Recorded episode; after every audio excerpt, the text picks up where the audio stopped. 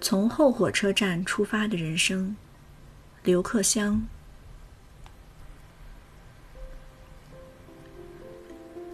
上个月，后火车站华阴街失火，有三人不幸命丧祝融。大火前一个小时，我才在附近的批发百货店走逛，寻访旧时的商家。此一场大火，不禁触发我忆起一些往事。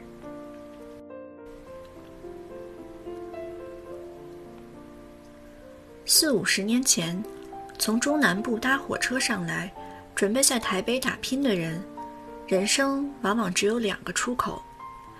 老家的成长环境似乎便命定了，要从前站出来，或者从后站下车。从前站喷泉广场出来的，泰半拥有高学历，可能已经在金融商圈、广告媒体。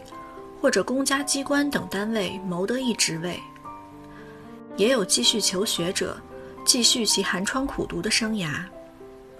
但多数人是从后火车站认识台北，他们高中毕业，十七八岁出头，甚至有小学才读完的十二三岁童工，携着简单家当，盘缠有限，恐怕连回家的钱都不够。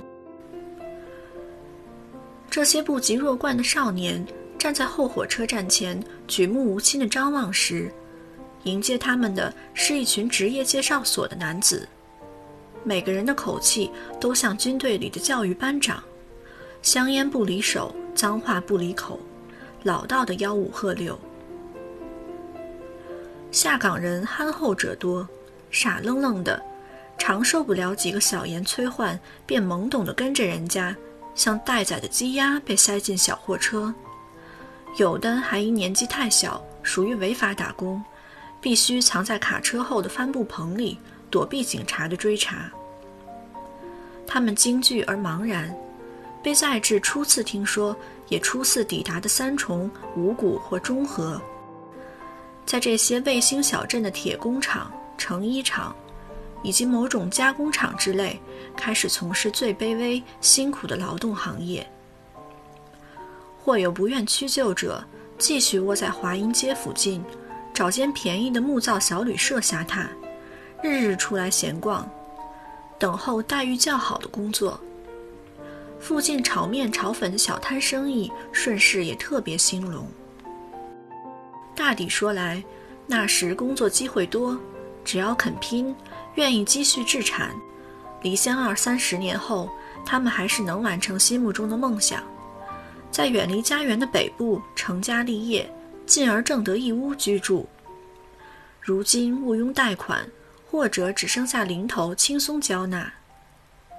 当年歌手林强著名的闽南语歌《向前行》轰动街头巷尾，大抵道尽了这种打拼的可能。小老百姓不懂大时代变迁，但很清楚，那时的环境或许艰苦，却人人有希望。现在社会富裕，机会反而大减。在这一最需要广大劳动力的时期里，下岗人陆力参与台北盆地的经济建设，共同打造了今日的台北模样。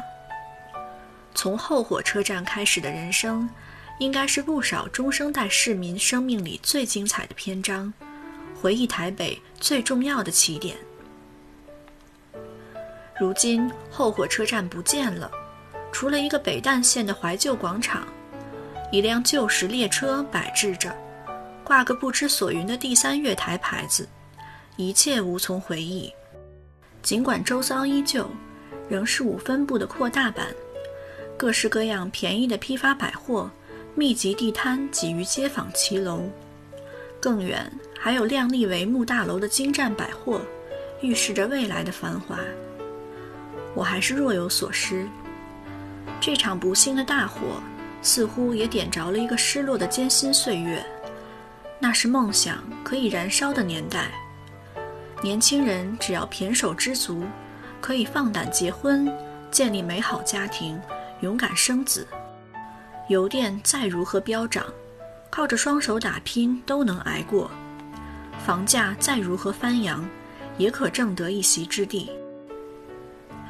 我若主管相关单位，大抵会从这个角度考虑：从周遭老旧的街屋寻得一个代表性楼宅，规划这样一个蓝领阶级的下岗人博物馆，把六七十年代的生活风物悉心整理，做一个有意义的展示。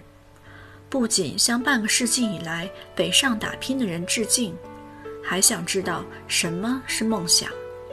到底基建在什么样的社会人情和义理中？